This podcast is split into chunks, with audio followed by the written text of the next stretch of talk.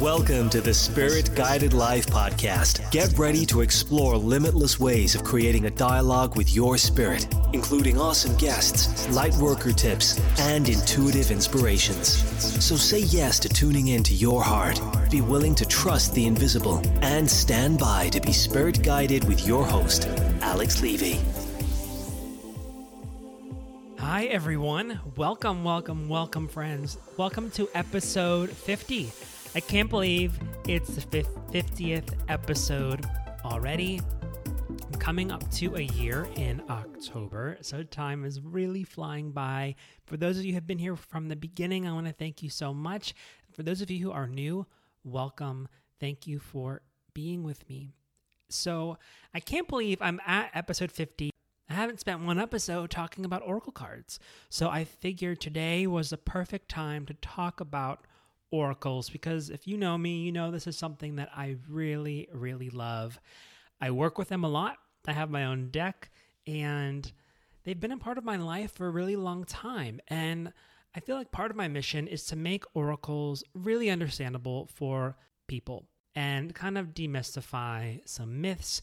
And I want to share how to really use and connect with oracle cards in an intuitive, easy way. And that is the purpose of today's conversation is how to really intuitively connect easily with oracle cards because they are easy and oftentimes we just really really overthink it but before we begin, I just want to take a minute to let you know I still have a few spots left for Align with the Angels, which is a four week series starting on the first Monday of October. Following each Monday of the month, we will work with the moon energies to really go within to heal our spiritual, mental, emotional, and physical bodies through channel angelic templates and healing group work.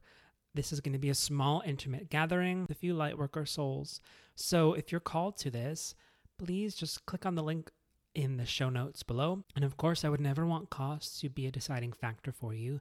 So I'm willing to work with you. So message me if you need any support. So let's get started.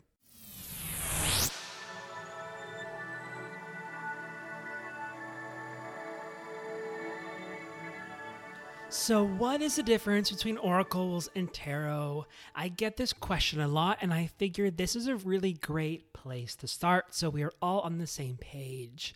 So, oracles and tarot, they both have been around a long time, and while there are many similarities, there are definitely big differences.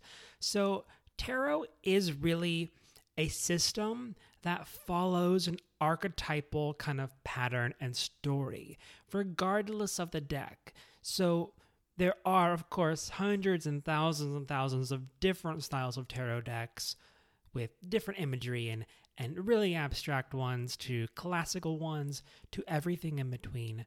But typically, tarot will always have that common thread that tells a story, starting with the magician, going through the major, minor, and major arcana, and it really does follow a system, and it's quite structured.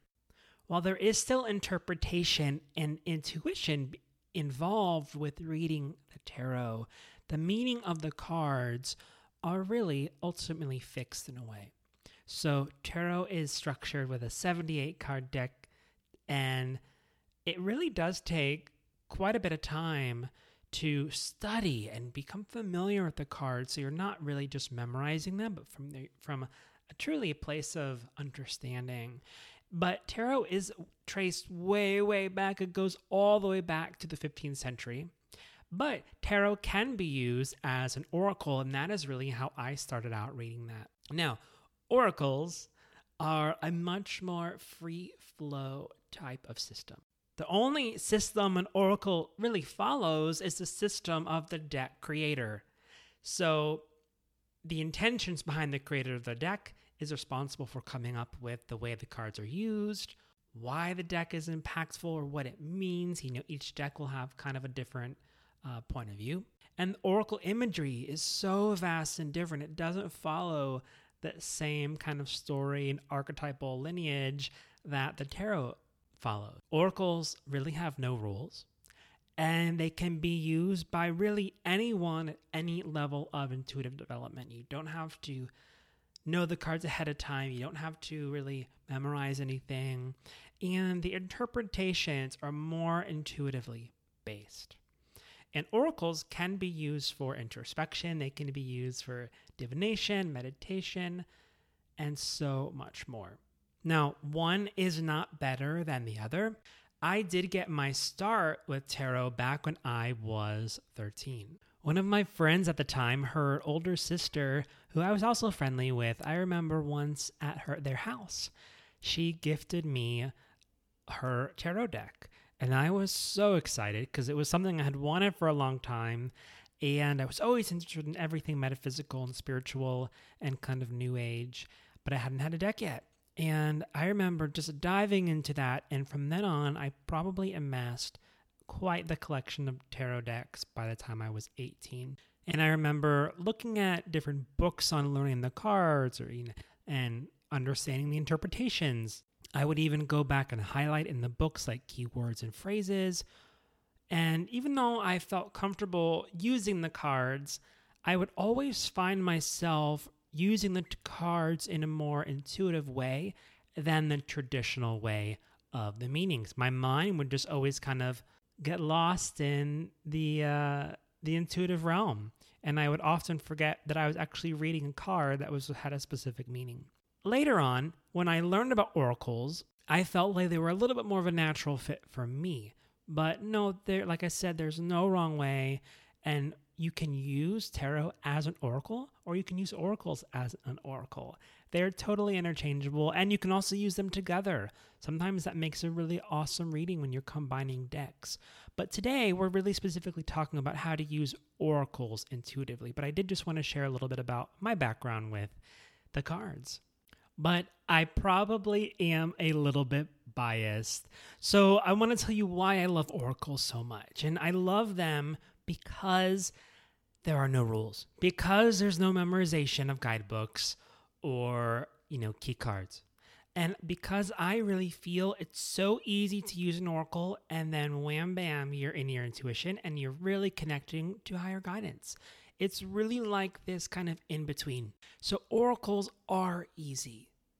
And I want to share with you three really, really easy intuitive ways to connect with the oracles. And these tips will work with any deck, with any card system. Really, you could still apply this to reading the tarot. So, the first thing that I want you to do to really intuitively connect with an oracle card is you need to absorb the imagery of the card. And this is important. Even if you don't feel like you are a visual person or that clairvoyance is one of your strongest clairs, that doesn't matter.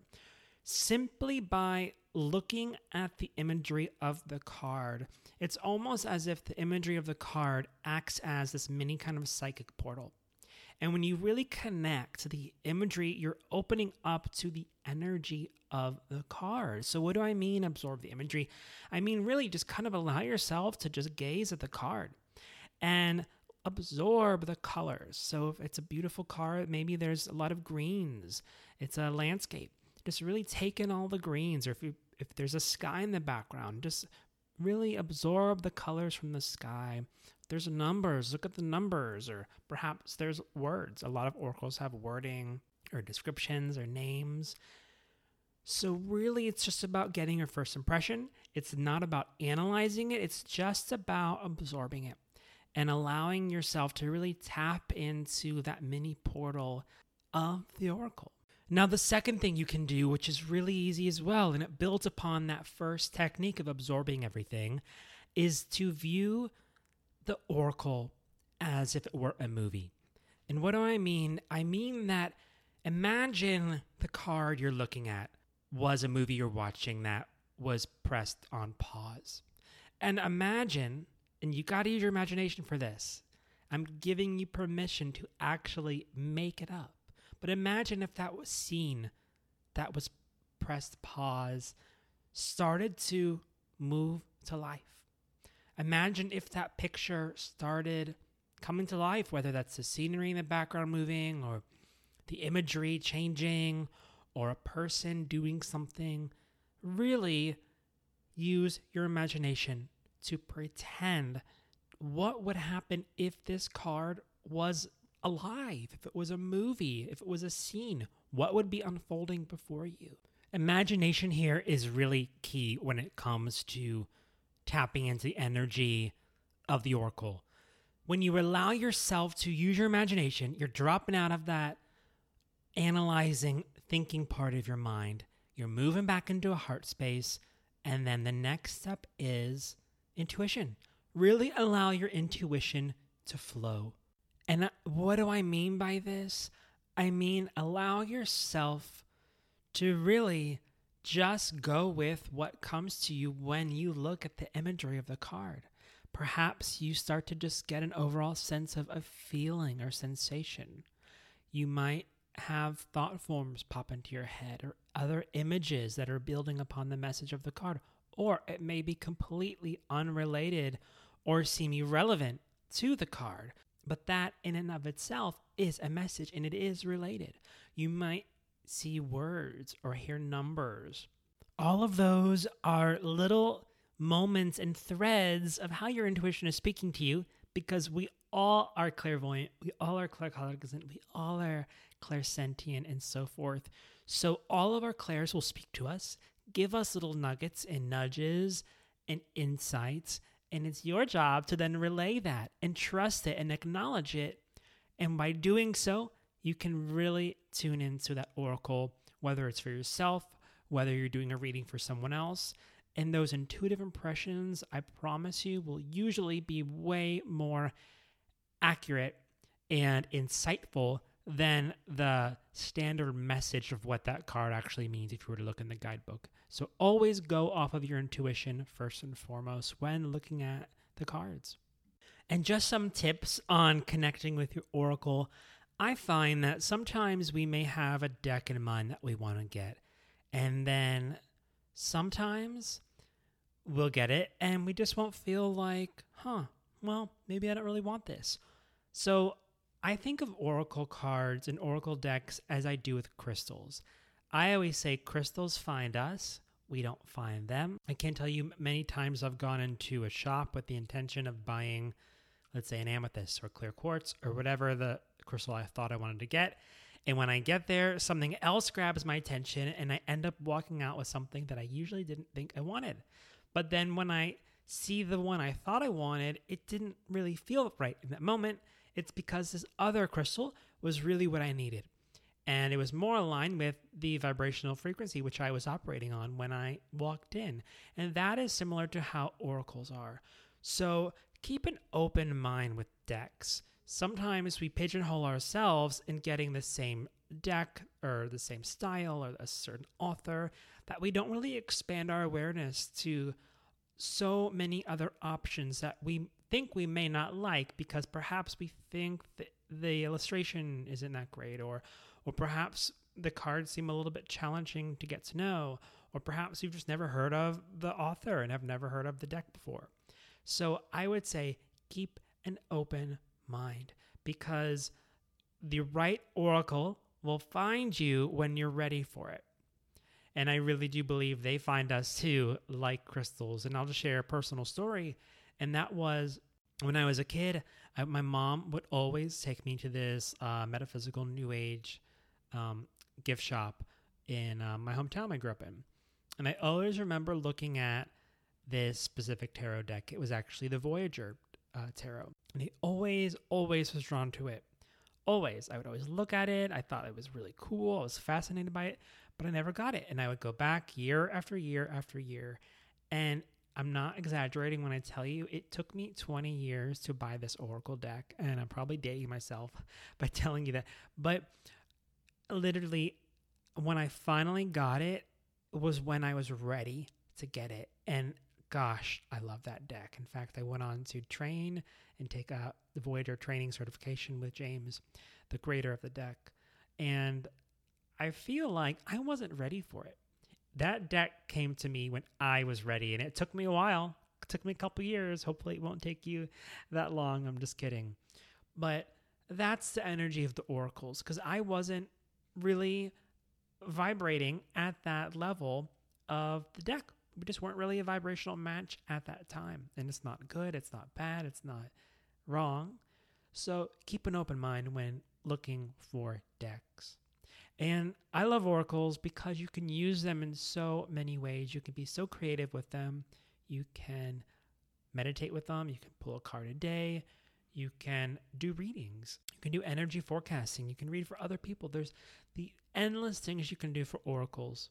So I encourage you use our oracles. I encourage you use oracles. Have fun with them. Add them to your daily spiritual practice because an oracle card a day, just one card, can be a wonderful, very insightful daily spiritual practice. And I encourage you to those who are listening to have a daily spiritual practice. That's something I will talk about in another episode the importance of a daily spiritual practice. So have fun with your oracles. Don't overthink it. Don't take it too serious. And don't get bogged down by what the guidebooks say. Go with your gut. Your first instinct is always usually the right one. So I'm going to leave you with that. I'm wishing you all the very best. Lots of love. There we have it, friends. I hope you enjoyed this episode. I wanted to keep it simple and to the point, so let me know your thoughts and let me know how you do your oracles. So send me a message and don't forget to head on over to alexlevyonline.com for more information on upcoming events and how to work with me. And don't forget to subscribe for future episodes. And until next time, stay spirit guided.